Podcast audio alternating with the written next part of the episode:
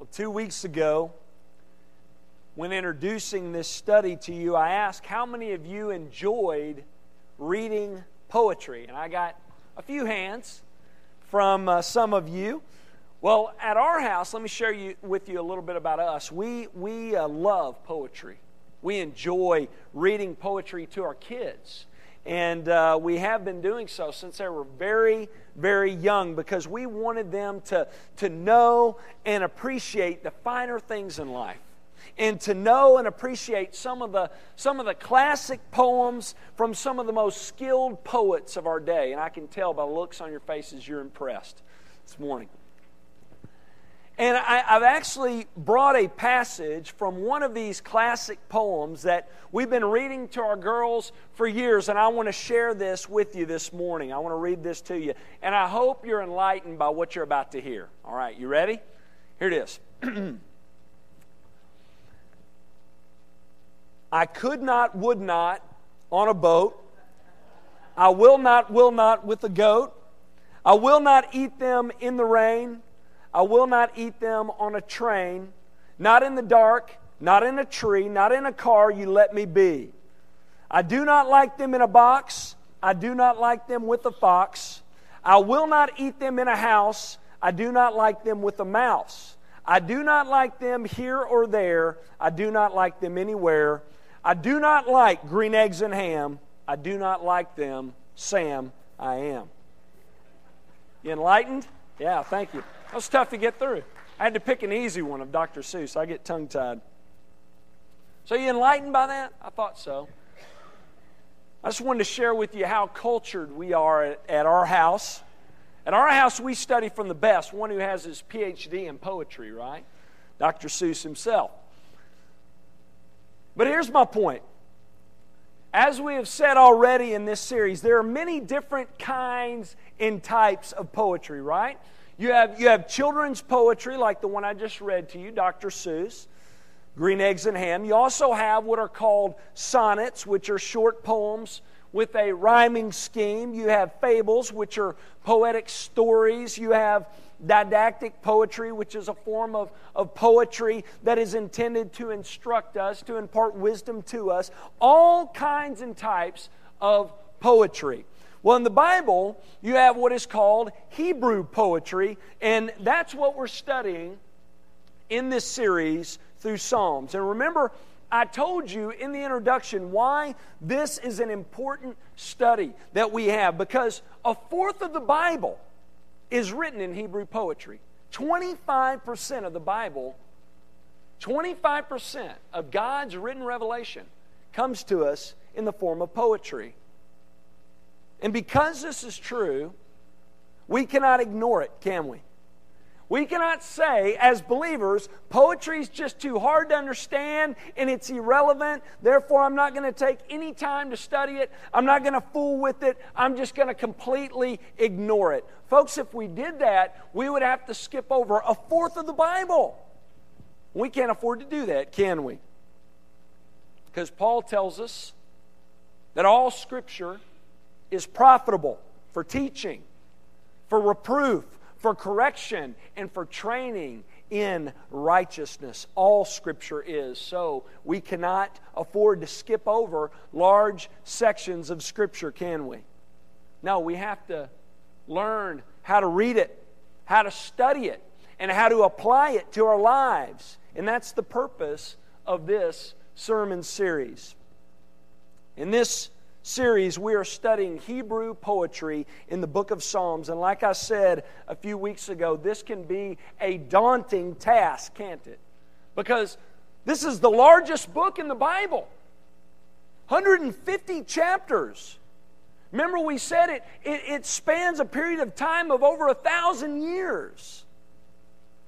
But though that's the case, we talked about the fact that there's a way to categorize the Psalms that makes studying them much more manageable. And remember, two weeks ago, I, I, listed these different categories for you. I said, though the, the book of Psalms is poetry, within the book of Psalms are various kinds and types of Psalms. And I listed those out and I explained them to you. I said there are wisdom Psalms, praise Psalms, Psalms of lament, Psalms of thanksgiving, Psalms of remembrance, Psalms of confidence, and kingship Psalms.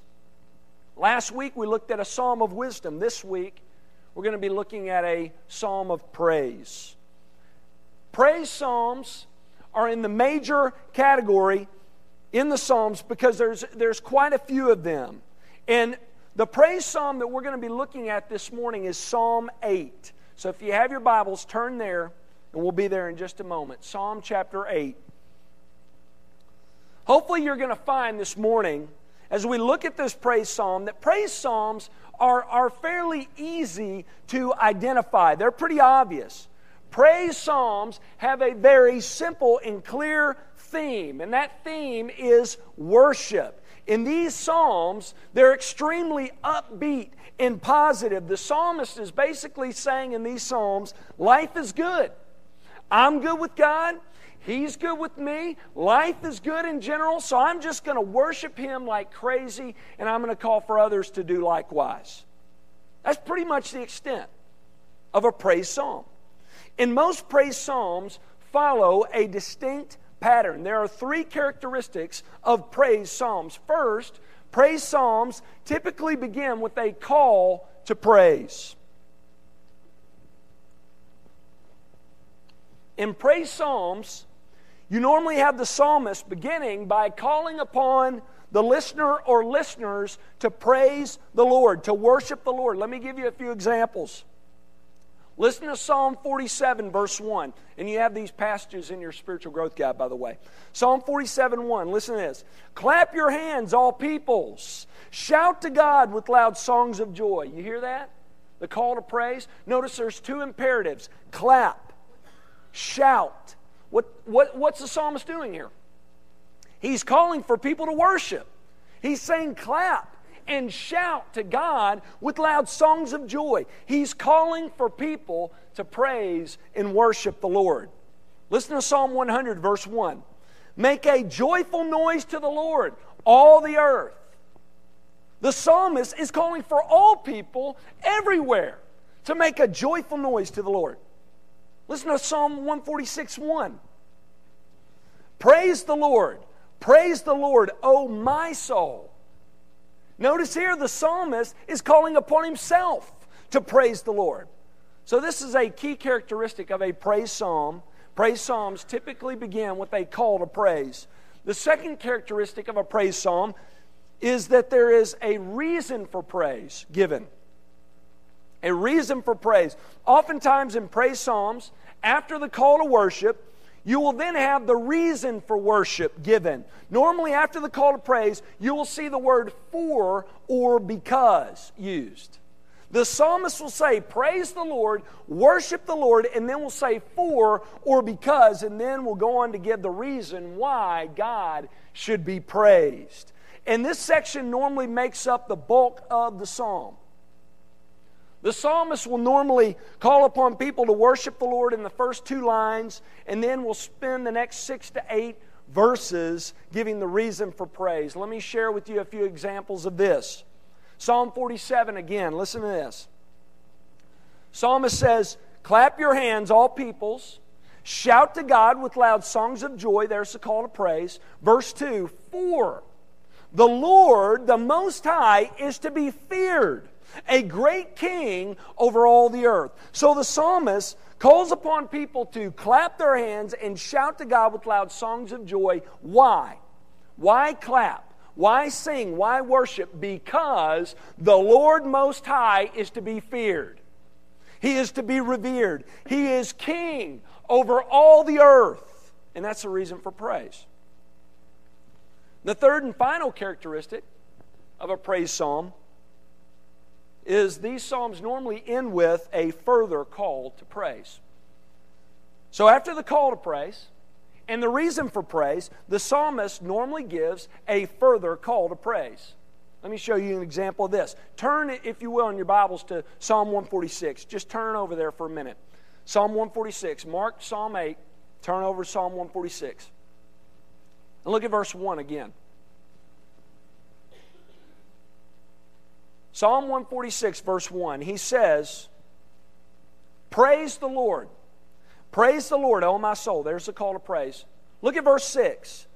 Who made heaven and earth, the sea and all that is in them. Here we have the reason for praise. The psalmist is basically saying, because God is creator, he is worthy of our praise. So this right here is the reason for praise. And then notice how the psalmist ends this psalm. Look at verse 10. Toward the end. The Lord will reign forever. Your God, O Zion, to all generations. Praise the Lord. There you have it, a further call to praise. And it's similar to the beginning, right? So, so praise psalms normally begin with praise and they end with praise. So once again, you see this theme that runs throughout these praise psalms from start to finish is worship. These psalms are all about worship. These psalms call for all people, and most importantly, God's people, to worship the Lord for who He is and for the great things that He has done. Okay? So those are that's what a praise psalm is. Now let's take these characteristics and let's take what we know about the praise psalms and let's apply it to Psalm chapter 8. Turn back to Psalm 8. Notice first the call to praise. Psalm chapter 8, verse 1. O Lord, our Lord, how majestic is your name in all the earth. There's the call to praise right there. And notice the first point of praise in this call to praise is that God's name is great in all the earth. Look at verse 1 again. O Lord, our Lord, how majestic or how great is your name in all the earth. Now, notice here that the, this call to worship here is really more understood and implied than it is directly stated. Notice the psalmist doesn't just come out and give the command here to worship, nor is he calling upon people to worship directly, but it's implied here that the Lord should be worshiped in all the earth. Now, I want you to notice the first four words in this psalm. The first four words in our psalm, O Lord, our Lord. Now, you need to know that, that there's a little bit that has been lost in translation here. In our English translations, we have the same words used for Lord. The first two usages of Lord, we use the same word, but there are two different words used in the Hebrew. The first Hebrew word used is Yahweh, and the second time the word Lord is used in the Hebrew is Adonai. So the psalmist is essentially saying here, O Yahweh, our Adonai. That's kind of interesting, isn't it? Why are two different words used? Let's look at them both. First, let's look at the word Yahweh. The name Yahweh is one of the most sacred names for God in the scriptures. It was considered so sacred, the Jewish people wouldn't even speak that word aloud. That's how sacred it was. And in in the name, it emphasizes and stresses God's godness, His transcendence, His otherness, His distinctiveness, His holiness. And the word Adonai, on the other hand, it's more personal. It means ruler or master or Lord. So the psalmist is essentially saying here, O Yahweh, O holy and transcendent and sacred and majestic God, my master, my Lord, my ruler. Now, why does the psalmist include both names here? Is it because he just thought it sounded cool? It does kind of sound cool, doesn't it? O Yahweh, our Adonai. Sounds cool. Is that the reason why he did it? Did he just do it without thinking about it? No, the words of Scripture are very important. None are there by accident, and these certainly are not. The psalmist here is setting up a pattern that is going to be seen throughout the rest of this psalm. For the rest of the psalm. The psalmist is going to be emphasizing the fact that God is both Yahweh and Adonai. On the one hand, God is Yahweh. He is, he is limitless. He is other. He is transcendent and majestic and infinite. And on the other hand, the psalmist is also going to make the point that God is our Adonai. He is mindful of his people. He is near to us. He is personal and immanent and close. By using both of these names, the psalmist is emphasizing God's transcendence, his otherness, his distinctiveness, and his immanence, his nearness, his closeness. And this is the pattern we're going to see throughout the rest of the psalm. Look again at verse 1. He says, O Lord, our Lord, O Yahweh, our Adonai, how majestic is your name in all the earth. Another translation uses the word excellent instead of majestic. How excellent is your name in all the earth. The psalmist here is emphasizing God's greatness. His majesty, His excellence. And, and in the following verses, he goes on to give us the scope of God's excellence. And he does this by showing God's excellence from far away and God's excellence from up close. First, let's look at his excellence from far away, which is the second point of praise here. In this call to praise, he shows God is glorious from far away. The psalmist says, You have set your glory above the heavens. Notice how great this is. The psalmist is saying that God's glory, his greatness, his excellence is above the heavens. In other words, his greatness is far beyond the place anyone could imaginably go. His excellence, His greatness, His majesty, His glory is beyond the scope of heaven. Wow. Not only that, but He is also glorious up close from nearby. And that's the third point of praise here. God is glorious from up close. Look at verse 2. Out of the mouth of babies and infants, you have established strength because of your foes to still the enemy and the avenger. I like the way the NIV reads it here.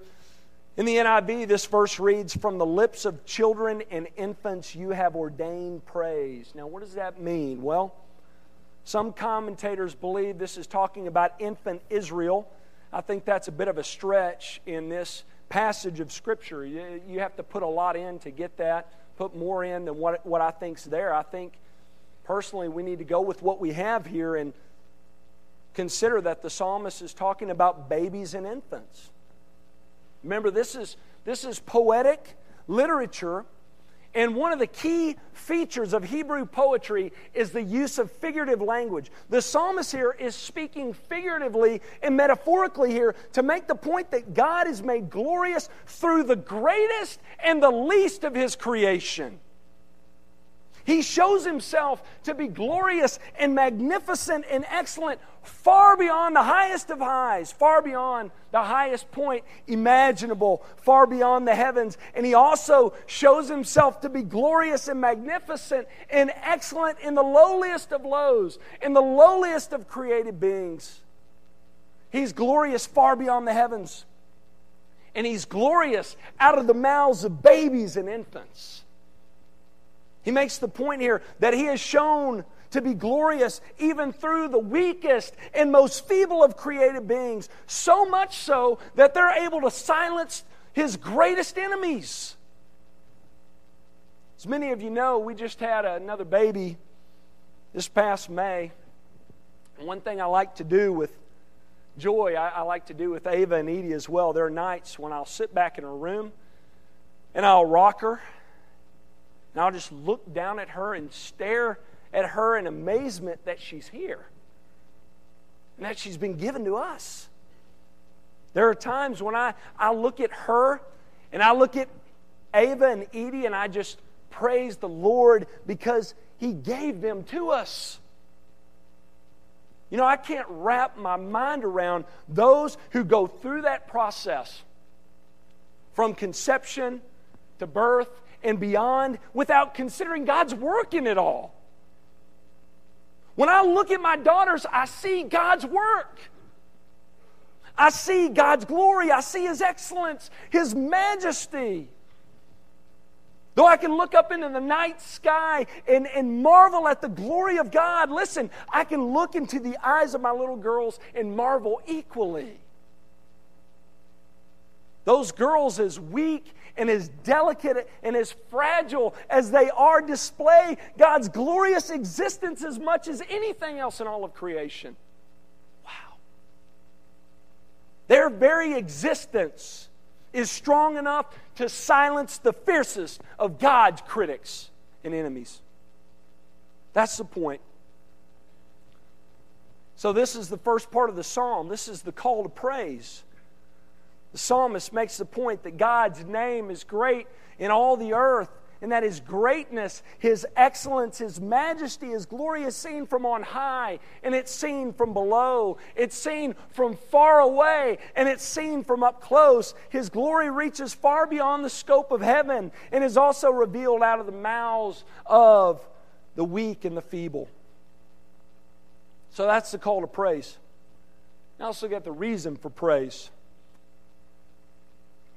And notice, like we said at the beginning, this takes up the bulk of the psalm. Verses 3 through 8 give us the reason for praise.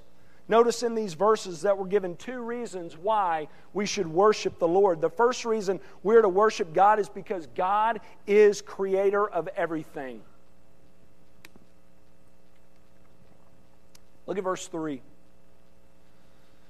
When I look at your heavens, the work of your fingers, the moon and the stars which you have set into place. Let's stop there for a minute. Notice here, the psalmist is showing us right off the bat that God is majestic, He is excellent, He is marvelous and glorious because He is creator. Notice he refers to the skies, to the heavens, as God's heavens. He says, When I look at your heavens, you ever thought about that? The skies above are God's. They're His.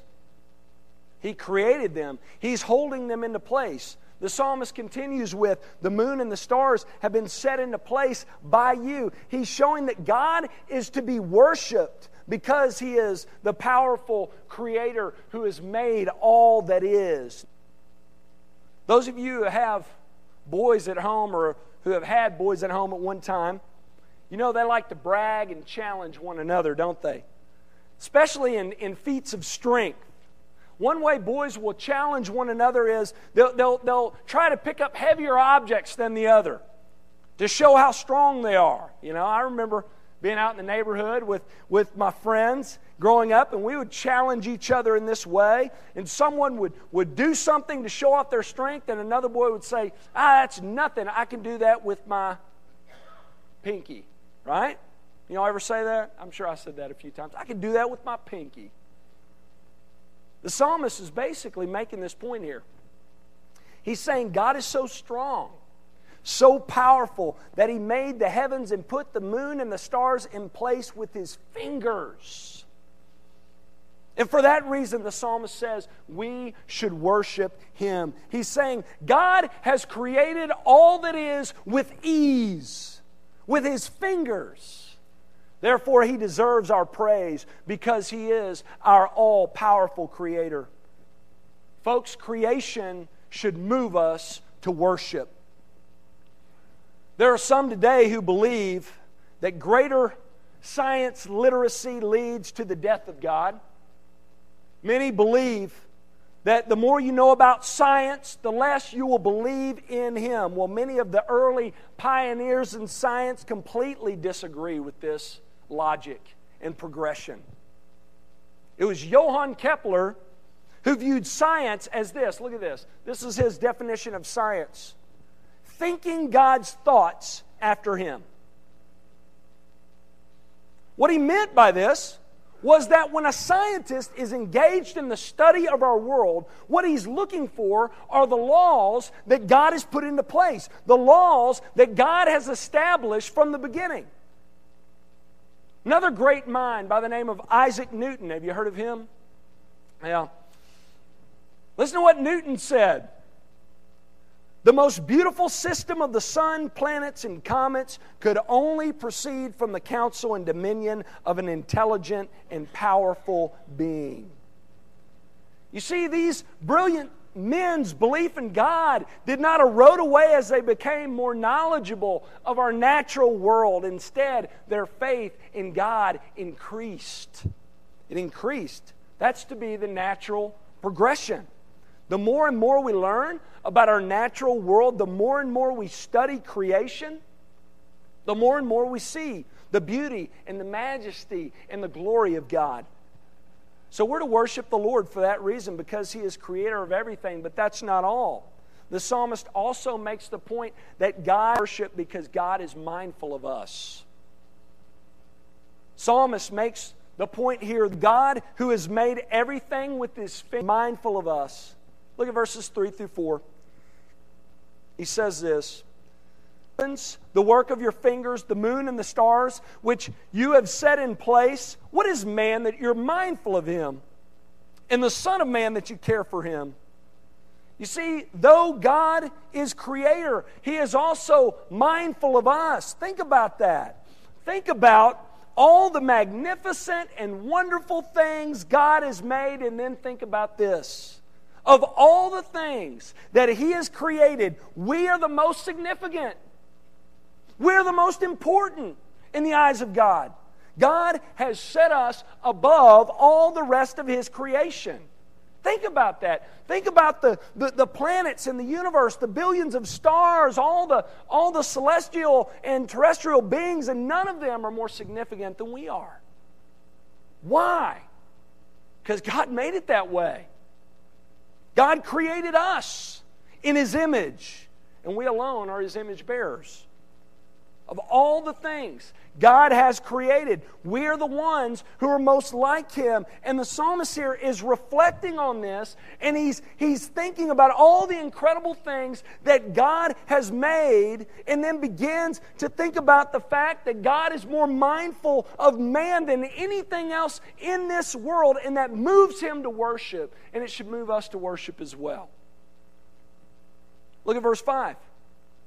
The psalmist continues by saying, Yet you have made him a little lower than the heavenly beings and crowned him with glory and honor. Now, let me explain this a little bit because there's two different ways that this has been interpreted in our, in our Bibles. In my Bible, the ESV Bible that I'm reading from, translates it as heavenly beings. Uh, it is the Hebrew word Elohim, which can be translated God, and it can refer to uh, heavenly or celestial beings. And depending upon which translation you have, your Bible will either translate that God or heavenly beings, or I believe the King James even says angels. Now, does that mean the Bible is flawed? Does that mean there's a mistake? Well, remember, when we talk about the Bible being infallible, being without error, we're talking about the fact that it is inerrant, it is without error, it is infallible in the original manuscripts. And it's inerrant, infallible, without error in our Bibles, insofar as our Bibles are consistent with the original manuscripts. You with me? And the word Elohim is used in the Hebrew, and it's been interpreted these two different ways. And I've read several commentaries on this, and evangelical scholars, they land on both sides. Some believe it's to be translated heavenly beings, others believe it's to be translated God here. The issue some take with it being translated God is because of the fact that the psalmist says we are a little lower, which they would argue that we're not a little lower, we're, we're infinitely less than God because He's infinite, right? Now, of course, the, the other side will say we're dealing with Hebrew poetry here. And remember, the language is not exact. And at times in poetry, the language will be a bit exaggerated to make a point. They use exaggerated language, figurative language. But many also come back and say, they would argue, no, it can't be that because if it was, it would say, You have made him a little lower than yourself because the psalmist has been talking about God in the second person throughout the psalm. Okay? So they would argue, no, it's not that. that what, what he's talking about here is heavenly beings or angels, celestial beings. But many take issue with that as well because they say, though we are less than they are in certain ways, celestial beings, angels, in, in terms of ability and because of the fact that we are fallen and sinful, many would argue that we're more significant than angels in that we're the ones created in God's image.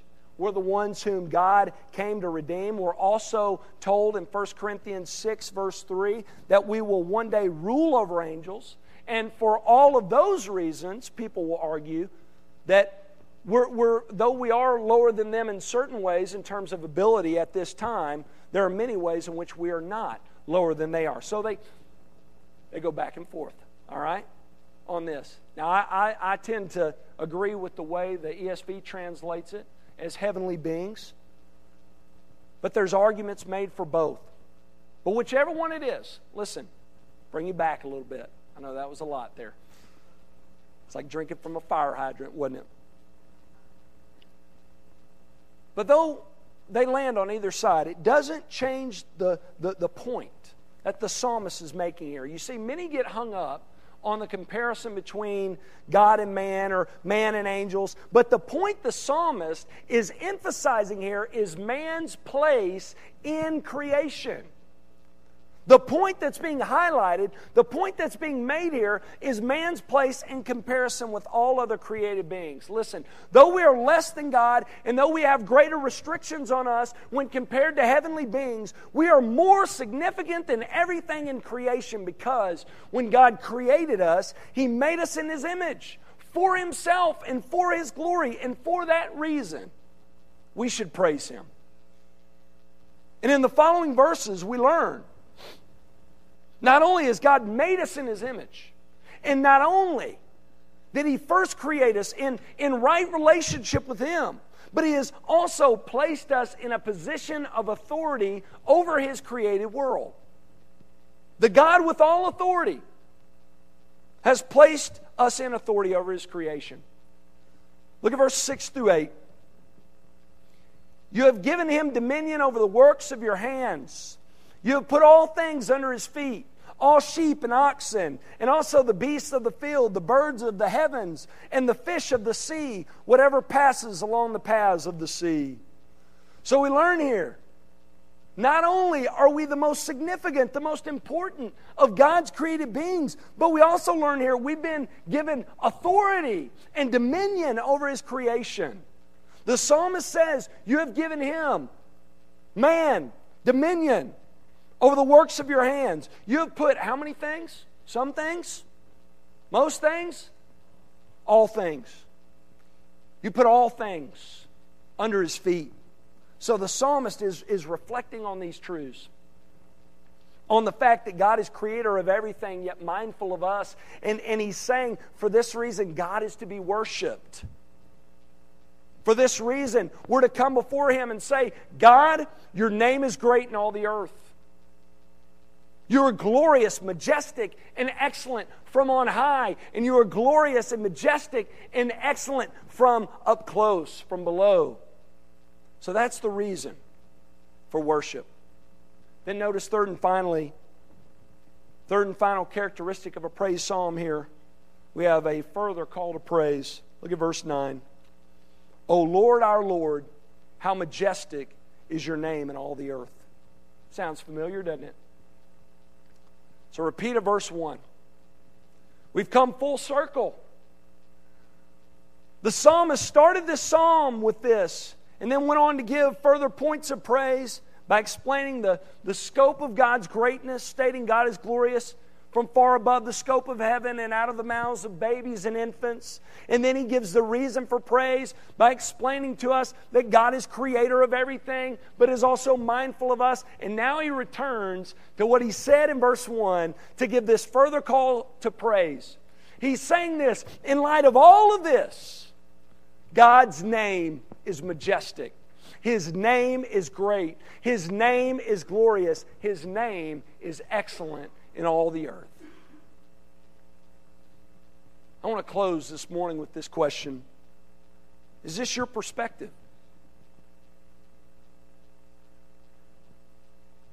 Is this the way you view God? Is this consistent with your thoughts about Him? When you think of God, do you think of Him as limitless and transcendent and majestic and infinite, and also as mindful of us and immanent and near and personal and intimate and close? Do you see His glory in all things? Do you see His glory from on high? Do you see His glory from up close? Do you see His greatness in the heavens and out of the mouths of babies and infants? Do you realize that He is creator of all that is? and that He is also mindful of you. If not, best explanation can be that you do not know Him. If you're here this morning and do not share the perspective of the psalmist, chances are good you don't know the God of the psalmist. You don't know the God of Psalm 8. And if that's you, I have good news for you this morning. The good news is you can come to know Him. Our God has made Himself known in a variety of ways. He's made Himself known in creation. We're told the heavens declare the glory of God. He's also made Himself known to us in His Word, right? Said that time and time again. And most importantly, He has made Himself known to us through His Son, the Lord Jesus. This is the extent that God has gone to to be known by us. He has identified with us in every way so that we in turn could identify with Him. The God who is glorious beyond the heavens, who is limitless and transcendent and majestic and infinite, the God who created all that is with His fingers, has come near. He has revealed Himself to us in the person of Jesus so that we, through him, through Christ, could come to know and worship the one true God.